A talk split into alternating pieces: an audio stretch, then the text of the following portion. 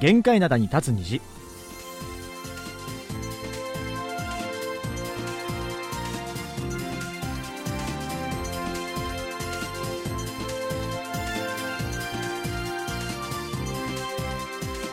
リスナーの皆さん、にこわせよう。木曜日の限界灘に立つ日、金日、トマジェリーのトム、イジンヒョンです。ジェリー、武田博光です。えー、ソウルはここ1週間結構暖かい日が続いてますけども、ね暖かかったね、うん。で週末になんか雨の予報があって、はい。で来週は結構寒くなるみたいですね。だからねこのままね、うん。一気にこう氷点下に向かってねぐんぐん下がっていくんじゃないかってね。ね。ちょ。っと怖いよね、まあ、今なんかはね、あの、うんまだまだあの過ごしやすいぐらいだし、うん。あの、なんですか、イチョウとか、はいはい。綺麗だしね、うん。まあ、もうちょっとこの季節を楽しみたいんですけどもね。さっきねここ来る間にね、うん。イチョウの木の下通ったらねはいはい。上からねめちゃくちゃイチョウの葉っぱがね落ちてきたの。いいじゃない。いやだからいいよね。よかったんだけどこのままこれでもう全部散ってたら今度は寒くなるなと思って、ああ、なるほど。あね焦りも感じつつうね。んそうなんですよ、ど。うん。えー、11月といえば、はい。11月11日は、うん。ペペロデ1111ね。ー。うん。はい。あの、ペペロっていうのは、まあ、いわゆる韓国版のポッキーみたいなお菓子なんですけども、はい。まあ、あの、それをみんなでプレゼントしようよっていう日なんですようね。ん。で、あの、スーパーなんかだとね、特設コーナーとか設けられるんですけども、はい。ただあれなんですかね、事故のせいか、うんうんうん。なんかあの、例年に比べて派手な飾り付けあんま見かけないな、みたいな。確かにそうだよね、ん。例年は結構派手にねだやっぱしてますから。10月末ぐらいからいろんなお店も準備するんだけども、うん。まああんな事故があったから、なかなかね、あの、哀悼期間ということもあってなかったんですかね。はい、まあでもねあの普段は本当にペペロデってうん。日本のそのポッキーの日とかと比べ物にならないぐらいすごいイベントになって定着してますよね。だからクリスマスバレンタインデーぐらいの勢いでだってあれもう僕、高校生ぐらいの時からやってましたよ。いやだよね。すごいよね。だいぶ古いですすからね。ねすごい、これ定着させた業界もすごいいですよね。やすごいと思う。はい。だから全然比べ物にならないですよね。ねえ。うん。まあ、ただちょっと今年は静かめということですね。そうはいはい、えーでは今日は秋にぴったりのナンバーから聞きたいと思います。えーバスカーバスカーで、正面サラギランゲ、最初は愛というものが。 그렇게 믿었었는데 나에게 사랑이란 게 또다시 올 수 있다면 그때는 가깝진 않게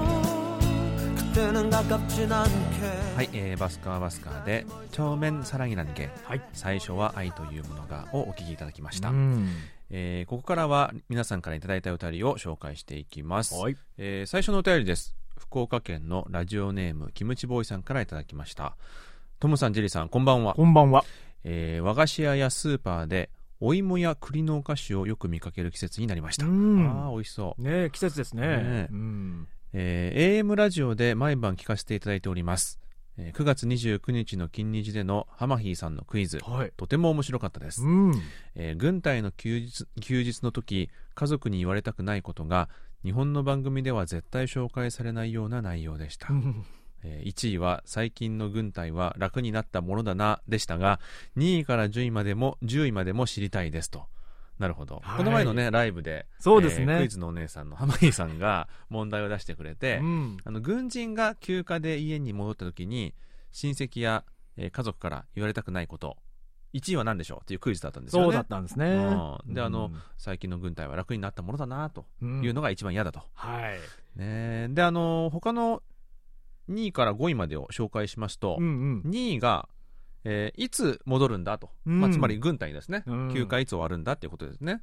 あと3位がまたえもう出てきたのか、うん。で4位がまた出てきたのか、うん。えー5位がいつ除隊するんだ、うん。などなまあ、だからあの休暇の復帰とか、うん。うん、あるいはあの除隊に関することを言われると結構ピリピリしちゃうね。ピリピリしちゃうんだよね。いやでも確かにそれはストレスですよ。うんそうだよね。もうあの休暇出た瞬間からもうカウントダウン始まってますからね、うんあの軍人さんの心の中ではそうだよね復帰までのカウントダウンが、うんやっぱそれをね言われるといやちょっとほっといてよってなりますようんね、でも確かにね、日本の番組では絶対紹介されないでしょうね。やっぱね、あのね日本からね、初めて韓国に旅行に来た人が、うん一番驚くのがやっぱね、軍服姿で電車とかバスとか乗ってる人が多いから、ああなるほど、あれを日本じゃ、まあ、見ないじゃない。うんうんうんああいう姿見ないから、すっごいみんなびっくりするとは言ってましたね。なるほどあの,、うんあのカモフラージュってなかなか見かけませんもんね見ないからね。あのちなみに、はい。逆に言われたい言葉っていうランキングもあって、ほうほう。えー軍人さんが休暇の時に言われたい言葉第1位は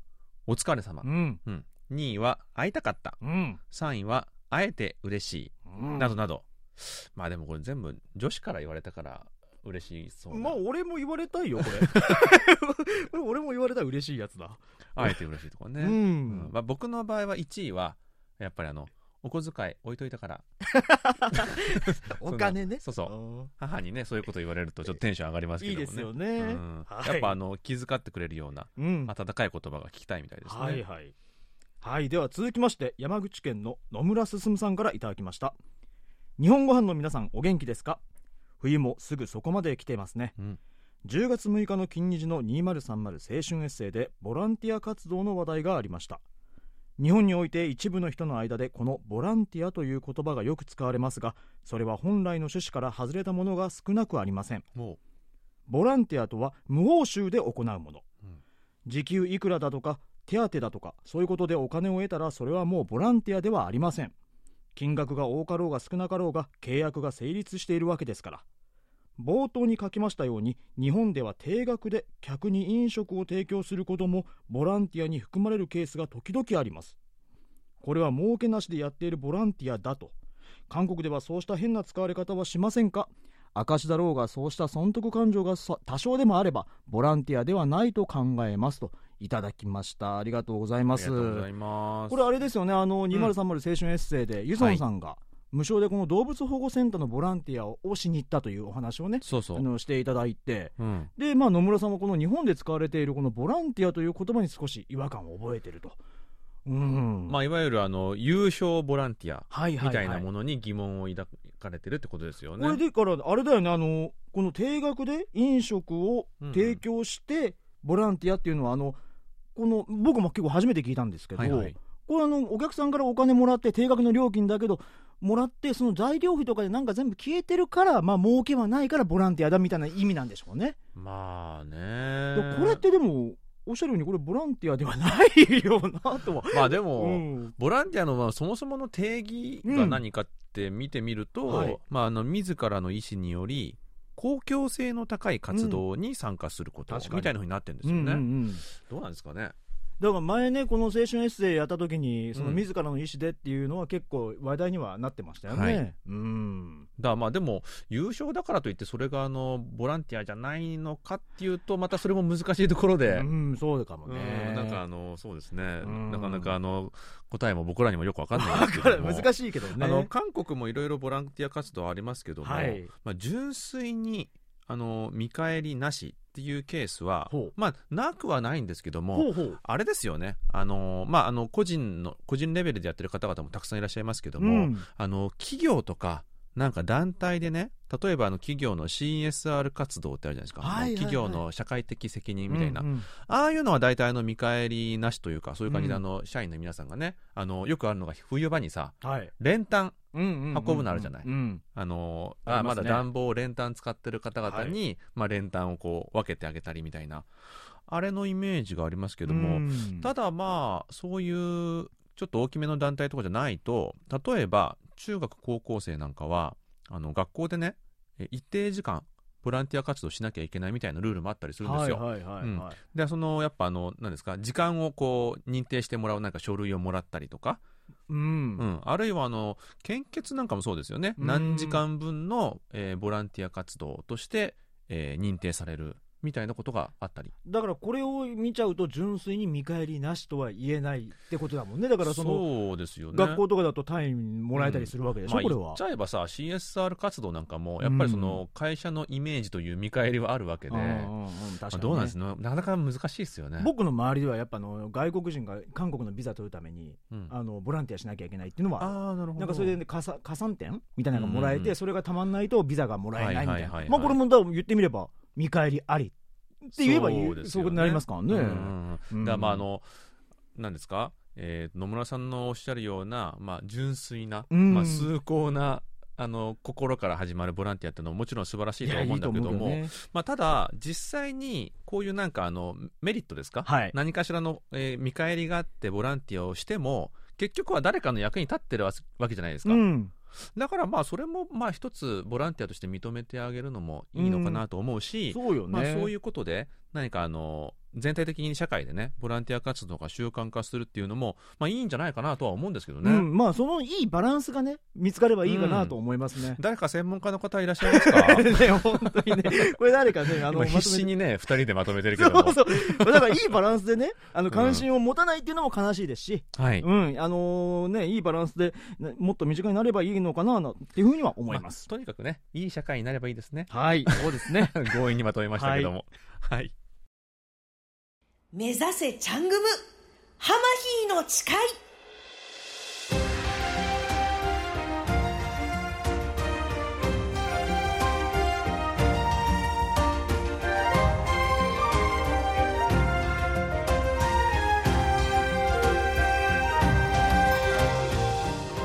目指せチャングム。ハマヒーの誓い。このコーナーでは私浜平京子がリスナーの皆さんに韓国料理の真髄を伝授します。と言っても難しいものではありません。日本で手に入る食材を使った韓国料理レシピや体にいい韓国食材のお話などなど皆さんに手軽に韓国を楽しんでもらえるようになるその日までとっておきの韓国料理物語をお伝えすることを誓います。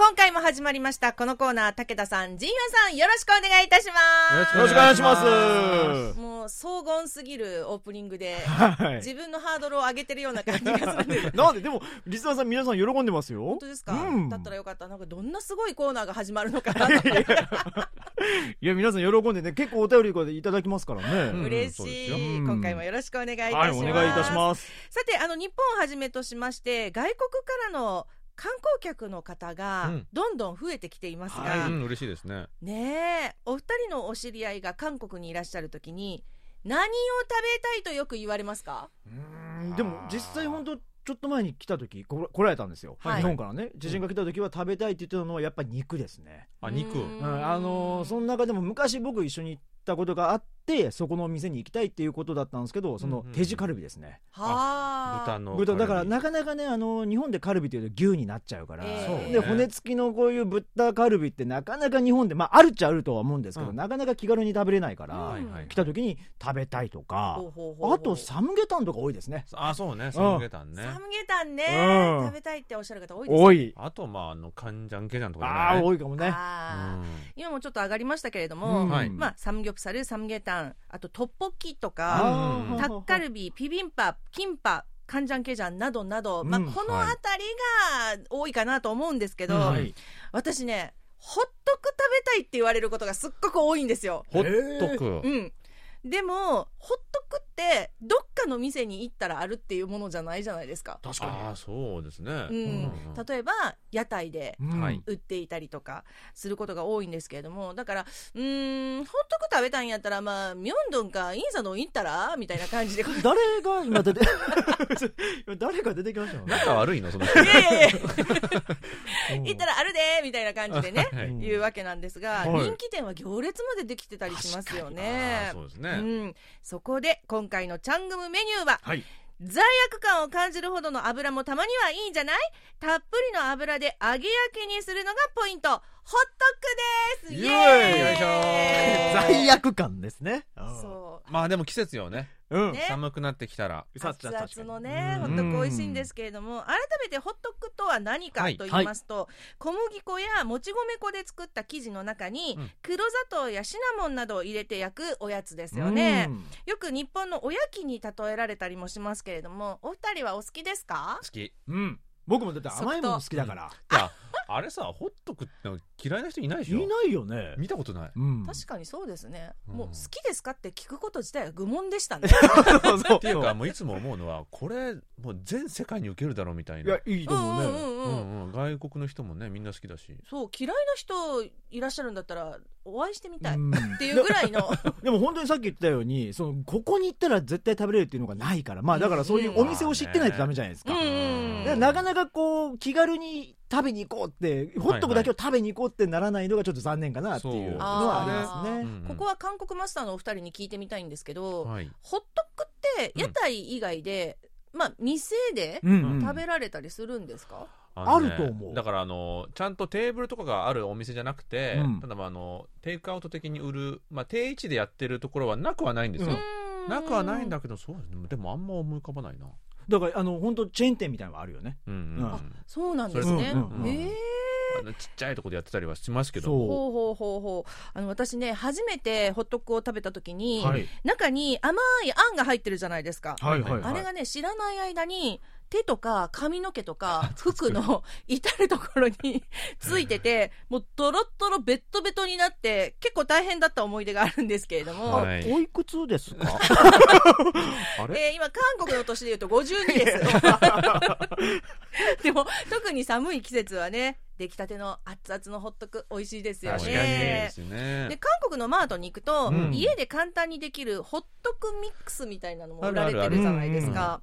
で最近は具もいろいろ工夫する方が増えていて、はい。オーソドックスなものは黒砂糖とかシナモンはもちろんですけど、細かく砕いたナッツが入っていて、ねそう、うん。食感とか風味を出したりあとはちょっとおかずホットクみたいな感じでプルコギとかキムチとかチーズを入れたものもあったりバリエーションが豊富なんですよなね昔でもさっき言ってたように日本から来た時にうん。友達が南大門にあるホットク屋さんであのチャプチェ？あ入ってるホットクみたいなの食べに行きたいって言って俺連れて行ったことあるわ。あ、美味しそう。だからだからそれで結構バラバラエティ飛んでますよね。そうですよね、うん。チャプチェってもうそのままはもちろんですけど、うん。何に入ってても美味しい。美味しい。ですねですよね、うん。最近あのコロッケに入ってたりすることもありますけどね。で生地も抹茶とかはい。緑糖、あー。トウモロコシの粉などを混ぜたものなどさまざまなものが登場しています、それではここで私のお気に入りレシピ具も背徳感もあふれるあんバター生クリームホットクをご紹介します。おイーエーイって背徳感あふれる。罪罪悪感とか背徳感とかもう今日はねね油まみれで。そういう言葉大好きなんですよ私。うんもうなんかあかんあかんこれ食べたらカロリーなって思ってても、うん。そう思いながら頬張るこの悪い感じがね なんとも。確かに美味しいですもんね。そうそうそうなんですよ、でもね生クリームってねそうなのホットクに合うの。かしらうんそう。あんバター生クリームホットクなんですが、はい。えー韓国の定番おやつホットクカロリーも、まあ、結構あると思いますけれども、はい。素晴らしいハーモニーを奏でる具でさらにカロリー高く作りたいと思います。あはい。では材料です、はい。まずあの生地なんですが、うん。薄力粉 100g、うん。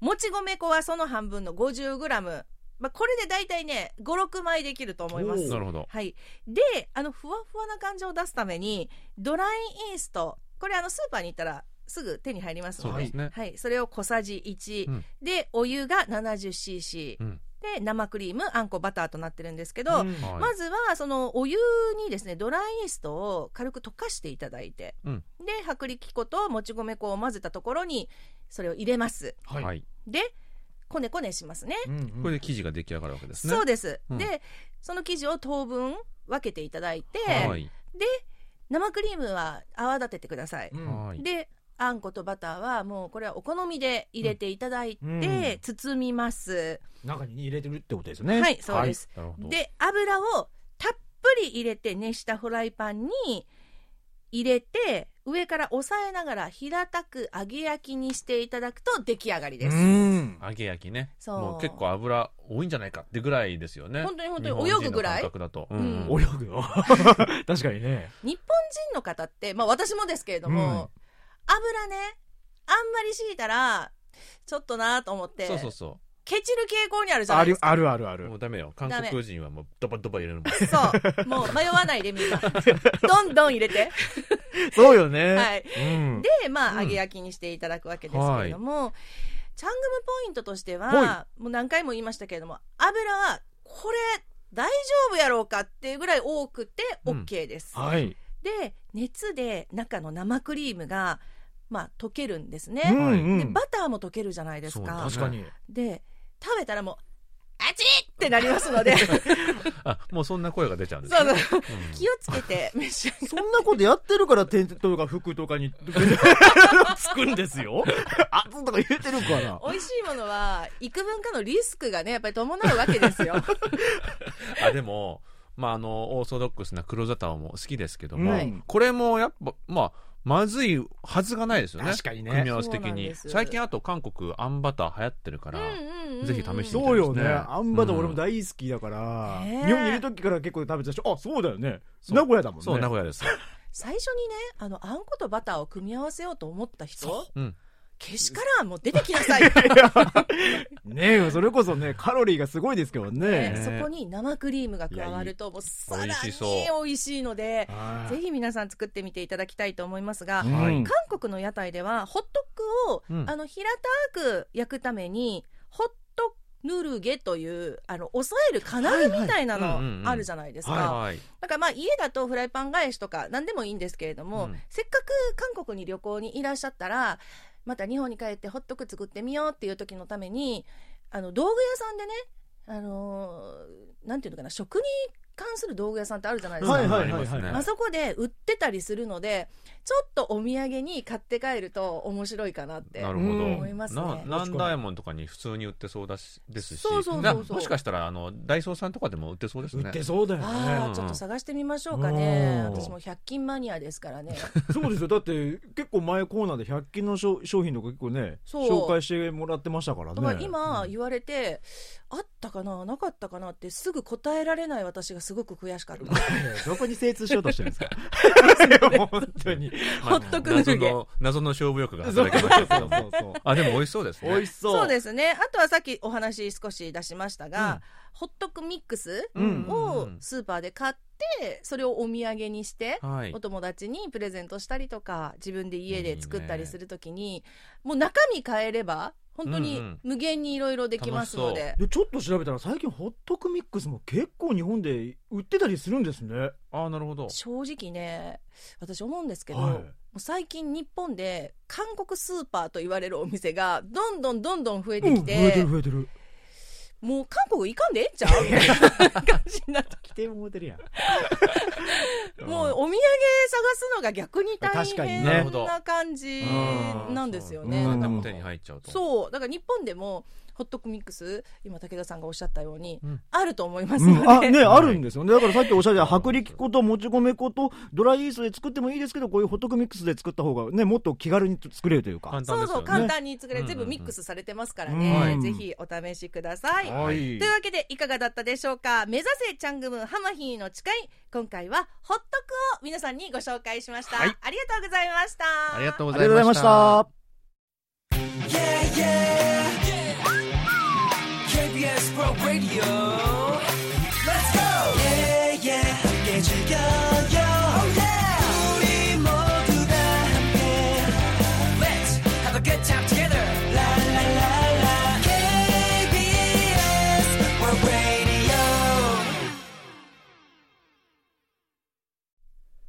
続いてのコーナーは応答せよ。過去のこの日。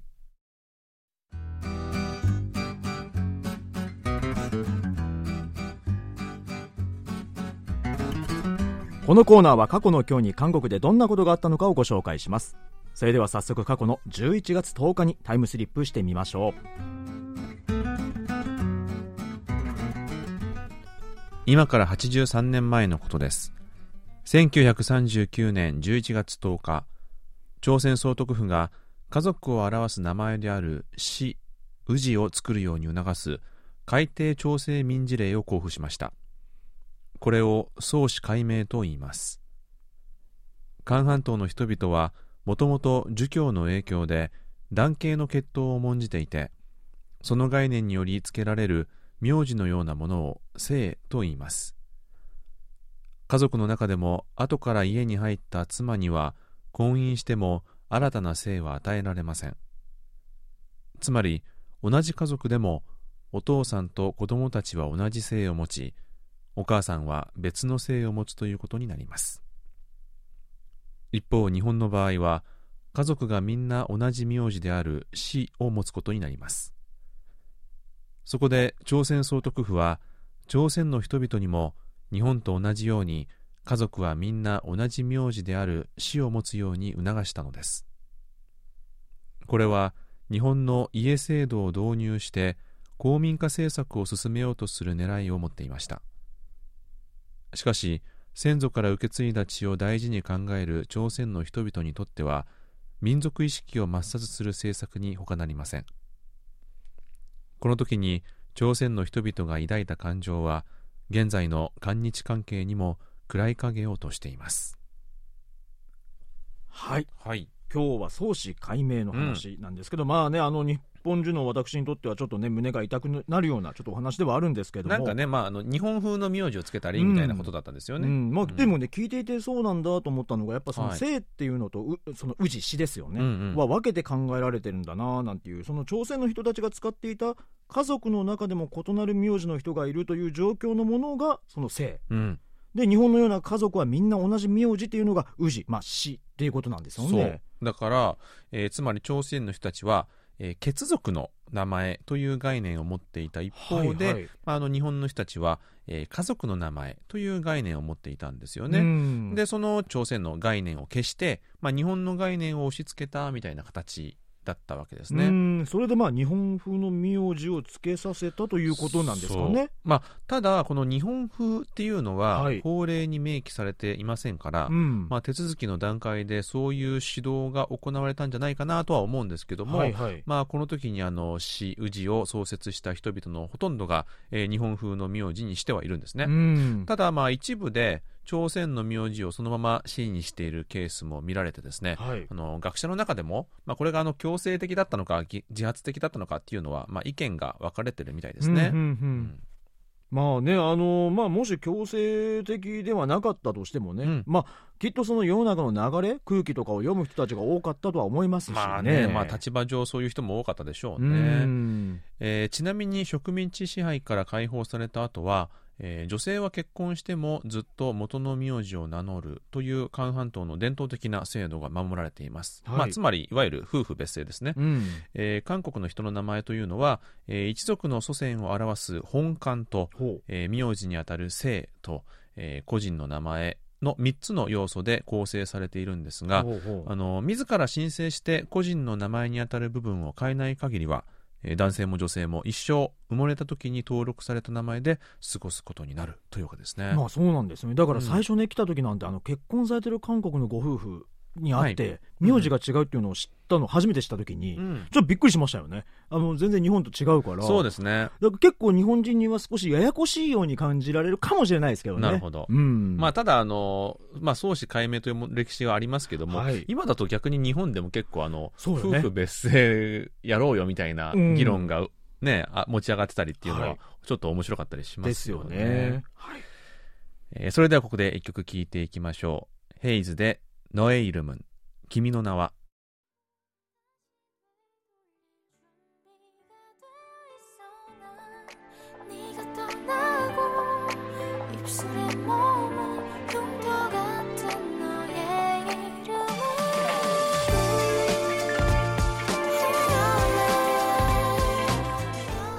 はい、えー、ヘイズの「ノエイルムン君の名は」をお聴きいただきました、うん、えー、いつも可愛い友とジェリーのイラストを送ってくださる加藤幸子さんから、はい。えー今回はですね、イラストとともに昔の洋画や、えーハリウッドスターのポスターが壁一面に貼られた写真を送っていただいたんですが、うん。あのお便りを読んでねどういうことが分かったんですね、はい。えーお便りを読みますと、えー私の実家はコーヒー店を経営しています、うん。お店の一部ですと。あお店の一部を送ってくださったんですね、えーいつも映画のお話をしてしまってごめんなさいお客さんも映画ファンの方々が来てくださってますと入りました。ありがとうございます。本当に壁一面にね、いや、本当ーっとあって。あのー往年の名作たちのね、ポスター？だから理由なき犯行とかね、ローマの休日とかね、もうその辺の時代のやつ、あと、新しいもの？まあ比較的ね。ね、あの、20年経ってますけど、あの、タイタニックとかね、あと見たらセブンとかも、あれも20年ぐらい経ってると思うから、うんそうだね。なんかありましたよね。んうんうんうん。いや、なんか見てて、いや、理由なき犯行とか、ジェームズ・ディーンとかね、数年もう見てないから見たいな、なんていうふうには。まあ思ったりね。でもやっぱその、さそれこそあの、タイタニックとかが新しい方だったんですけども、その以前の映画って、あんまなんか見た、見てないかなって。やっぱあの、ね、あの、世代もあってですね。うんうんうんで、やっぱあの、ちゃんと見た映画はあんまりないかもなっていう感じだったんですけどでもも。今回ね、その絵を描いていただいたじゃないですか、また。そのローマの休日のね、この名場面なんですよ。うんあ、ローマの休日さすがに見ましたね。見ましたわ、うん。あれ、確かあのーその、あの、オードリー・ヘップバーン演じるその王女が、はい。ジェラードかなんかジェラード食べててうんうんあれ確か、俺もうろ覚えなんですけど、コーンを捨てたシーンだった気がするんですそんなシーンあったっけ？あったのよ。で、確かね、うんで、その横に俺らいたでしょ、トムとジェリーがね。そうそうそう。だからコーンもし捨てられたら俺俺らそれ食べに行っちゃうな食べてますね。だね確実に。うんでもこれすごいね、可愛く描いていただきましたね。加藤さんどうもありががとうございます。はい、ありがとうございます。まあ、あの、今でこそ韓国映画、世界的にまあ、すごい人気を博してるわけなんですけども、はい。高度経済成長期あたりまでは、まあ、いわゆる大人の、ちょっとエッチな映画ばかりだったので、はい。まあ、それ以外の映画を楽しむとなると、まあ、自然と洋画を鑑賞することになったので、うん。まあ、あの世代によっては洋画の洋画にすごい詳しい方もたくさんいらっしゃると思うんですけども。そうでしょうね。うん。で80年代終わりから90年代にかけては、えー香港映画ブームですね、確かに。うん、当時の香港映画はか韓国でもそれこそ本当に人気があって、うん。例えばあの数年前なんかにはあの男たちの、えー番家ですね、はい。あのチョウ・ユンファ。レスリー・チャンのおあれが韓国でねミュージカルさミュージカル化されたんですそうなんだ。うん、あえ、のじゃあ、あれ、紙幣でタバコつけたりしてるのかね。その、チョウ・ユンファさんのあの、あの、なんか爪楊加えてるのあるでしょ？ああれとかね、韓国でもみんな真似してたらしいですね。そうだよ。そうだよ。本当にみんなそうだよ。でもあの二丁拳銃とかでパンパンパンっていう銃撃シーンとかも結構いろんな映画にね、影響を与えた、えーね、シーンかなとは思いますよね。はいうんえーそれからですね、この間の YouTube ライブ配信についてのメッセージもあります。はい。えー鹿児島県ラジオネームパンダの宝物さんからいただきましたアニュアセヨオレンマニエよ、えー昨日は念願の YouTube ライブに参加しその上記念品までいただけることになり大変恐縮しておりますえークイズの正解はなしと 正解されなかったんですね、はい。えーライブ放送はコメントを書き込むのに少々勇気がいりますがうん。読んでいただけると嬉しいですねありがとうございました素敵な3人のファンになりそうですといただきましたありがとうございね、フます。ァンになりそうですではなくなっていただいて大丈夫です。まだね、なってないのね そうそうそうなっていただいて大丈夫かななんていう。でも確かにね、あの、こう、勇気がいるっていうことなんですけど。そうですね。いや、でもさ、うん。あのーラジオのお便りなんかって、はい。余計結構ハードル高いじゃないですか。うん。あの紙に書いたり、そうね。まあ、あのメールっていう手段もありますけども、はいはいはい。あの紙に書いて郵便局まで行ってとか言って、うん。ハードル高い。それに比べればあのチャットにちょっとなんか書いてみるっていうのはうん。だいぶもっとやりやすいとは思うんですよ。そう考えたらそうだよねう。ん、あとやっぱ、もっとみんな参加してほしいですよね。本当ね、皆さんとのこうやって直に交流できる場でもあるので、うんうんぜひね、書き込んでいただいたらなぁなんていうふうに思いますよね。我々もね読んでてすごい嬉しいしそう楽しいですよね。ね、全部拾えないのがちょっと残念なんですけど、できる限りね、拾っていきたいなと思っておりますのはいで。あちなみにあのクイズに正解しなくてもあのたくさんメッセージをいただくと記念品をお送りさせていただくこともありますので、はい。えーぜひ皆さんふるってご参加ください。はい。ただあの今月はライブ配信がなくてそ,、はいれはまたあの後ほど詳しくお知らせしたいと思います。はい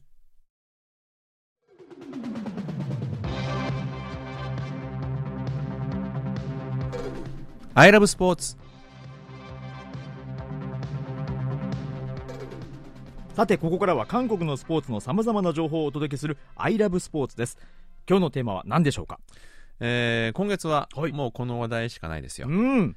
サッカーワールドカップカタール大会についてです そうだよね。もう今月はこれだよねい。やでもやっぱあの季節がさうん全然ワールドカップじゃないからそうなのよ。なんか実感湧かないんですけども確かに。まあ、あのニュースを見てると、うん。まあ、あ本当にやるんだなっていうのはあの感じてますけどでももねこうね、来月もこのコーナーあるでしょ？うんまあ、あの、韓国代表、日本代表残ってんのかなって。おーい いや、いやでもねそれはあの事実でそうでしょ？韓国あのグループ H なんですけども、うんうんえーウルグアイポルトガルと結構強豪もいるんですよ確かちょっとまあねに。日本も見てよ。日本日本なんかあの韓国人日本のあのグループ遠征見てあそこに比べればマシだと そうだよ。スペインドイツとねそうだよ。スペイン、ドイツいるんだよ。もう笑うしかない状況ですよ。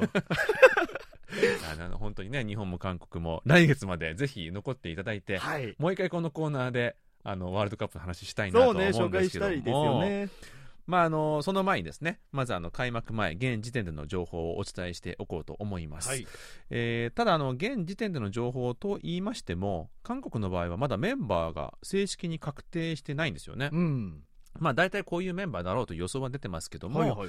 まあ、あの明日アイスランドとの親善試合があってで明後日ですね土曜日にワールドカップに派遣される26人が正式に発表されます、うん。えーそして来週月曜日にカタールへ向かって出発するというそんな日程になってるんですよねうん日本はもうなんか出国したみたいですね今月の頭ぐらいにうん日本はね、発表されてましたけど、韓国まだだったんですね。そうなんですよで、海外で活躍されてる選手は、この親善時代試合には出ないと。そう、うん。えーガンバ大阪のコン・ギョン、えー選手と中国でプレーしている選手は参加するんですけども、はい。まあ、あとは K リーグの選手ばかりですね、うん。えーヨーロッパ勢はカタールで合流することになります。やっぱあのー今月11月開催だといろいろ世話しないななんていうふうには思っちゃうんですけうん。ど、でもね、このワールドカップって、韓国ね、はい。2002年のそのベスト4っていうのはかなり印象は強いんだけど、あれでねあのハードルちょっと上がりすぎましたよね。あれはかなり印象強いんだけど、なんかそれ以外の年って、結構韓国代表って、アジアの中じゃ確かに強いイメージはあるんですけど、はいはいはい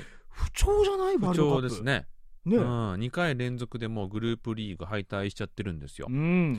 あのただ前回大会では、まあ、初っ端から連敗して落ち込んでたところに、まあ、ドイツに、えー終盤間際に2ゴールを連続で決めてね、はいはいはい。特にあのソン・フンミン選手の超長距離ダッシュがあった、あった。うん、あんまああいうメモリアルな出来事、まあ、起きてますので、うん。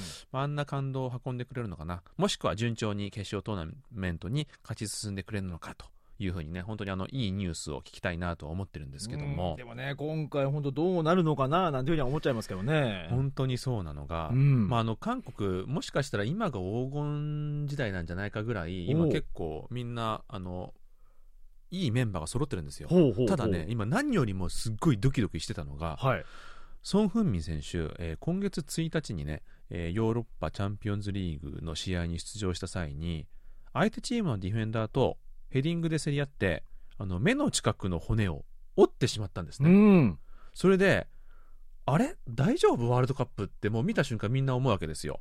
うん。で、あの、専門家、えー医療関係者によると、あの、目のこの骨折ると、えー20日ぐらいは安静にして、は20日から40日は軽いトレーニングをするっていうのが、まあまあ、あの、目安らしいんですあ。よね。ほうほうほう。あれ？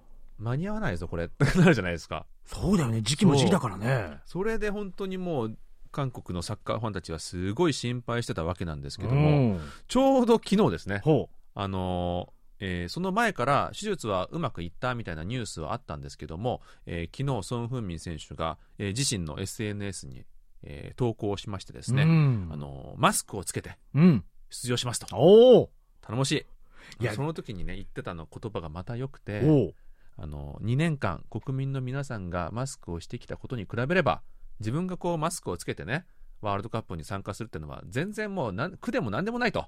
ぜひ参加したいと。熱い思いを綴ってくれたわけですよ。素晴らしいね。こうね、こう、奮起をね。うん。キャプテンですよでねもこれでもね、うん。もしだよ、はい、ソン・ムンミン選手が出られなかったってなるとさ、うん、暴動起こるよね。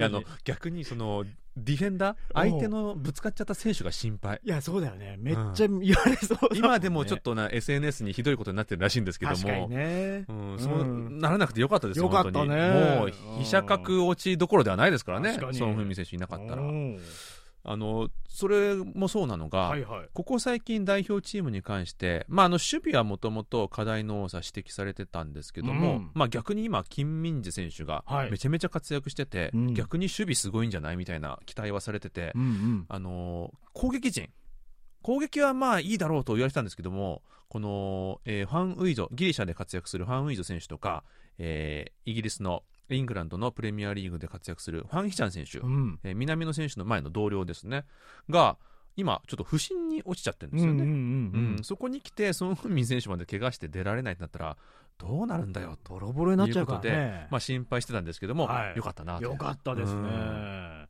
うんところで、このワールドカップのこの韓国代表のスケジュールっていうのはどうなってるんですか？はい、えーワールドカップ、えー韓国はグループ H に属してまして、うん。えー11月24日、えー22時からウルグアイ戦、はい。28日の22時からガーナ戦、はい。で12月の2日ですね、金曜日24時からポルトガル戦とうん。いう予定になっています。あー。あのー本当ね、もう本当に韓国代表、日本代表、どっちともにね、頑張っていただきたいななんていうふうには思うんですけど、はいこの次のワールドカップ、確かアジア枠増えるでしょ、うんうんうんそういう報道があったと思うんですけど、はいだから次のワールドカップ出れるチャンスね、大きくなったとは思うんだけど、うんぜひね、ワールドカップで今回はね、あのいい成績でも帰ってきてもらいたいですよね。本当そうですようんね。でもこれ今見たら結構ね、見やすい時間でよかったですね、韓国はね。はいはい、そうですね。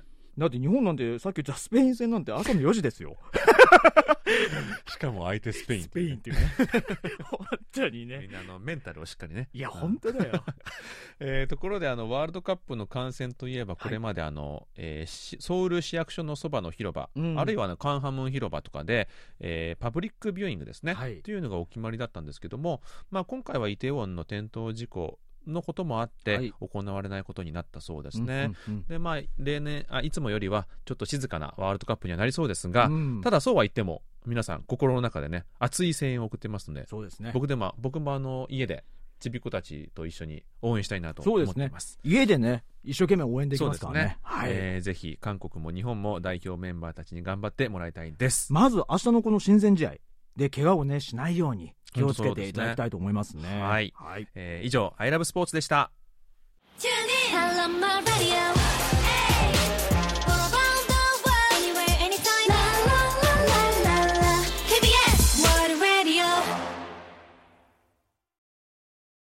そろそろお別れの時間が近づいてまいりました。えー先週もお知らせしましたが、今月はライブ配信は行いません。はい、その代わりですね、あの NHK とのコラボ企画をやることになっておりますので、あのね、楽しみに待っていただければなと思うんですが、はいまだ僕たちね、収録をしていないんですよ。そうなんですよ。ただまあ、楽しみにね、うんね、してますよね。はいえーあと12月1日木曜日は毎年恒例の韓国歌謡コンクールをお送りします。はい、こちらはですね現在参加者募集中でございます、はいえぜひぜひあの韓国の歌を歌ってですね18日来週の金曜日までにお送りください。え詳しいことは KBS 日本語放送のホームページでご確認いただけます。歌謡コンクールもね楽しみですね。ねえ、ねもうもうそんな時期かと思っちゃったわそうですよ今ね。本当に、はい。うん。えーいつも通り番組宛てのお便りもお送りください。はい。宛先はジャパニーズアットマーク KBS.CO.KR です。それでは来週も木曜日にお会いしましょう。木曜日の限界灘に立つ虹、金虹のお相手はトムジェリートム、イジンヒョンとジェリー武田博光でした。皆さん、アニョイゲセヨ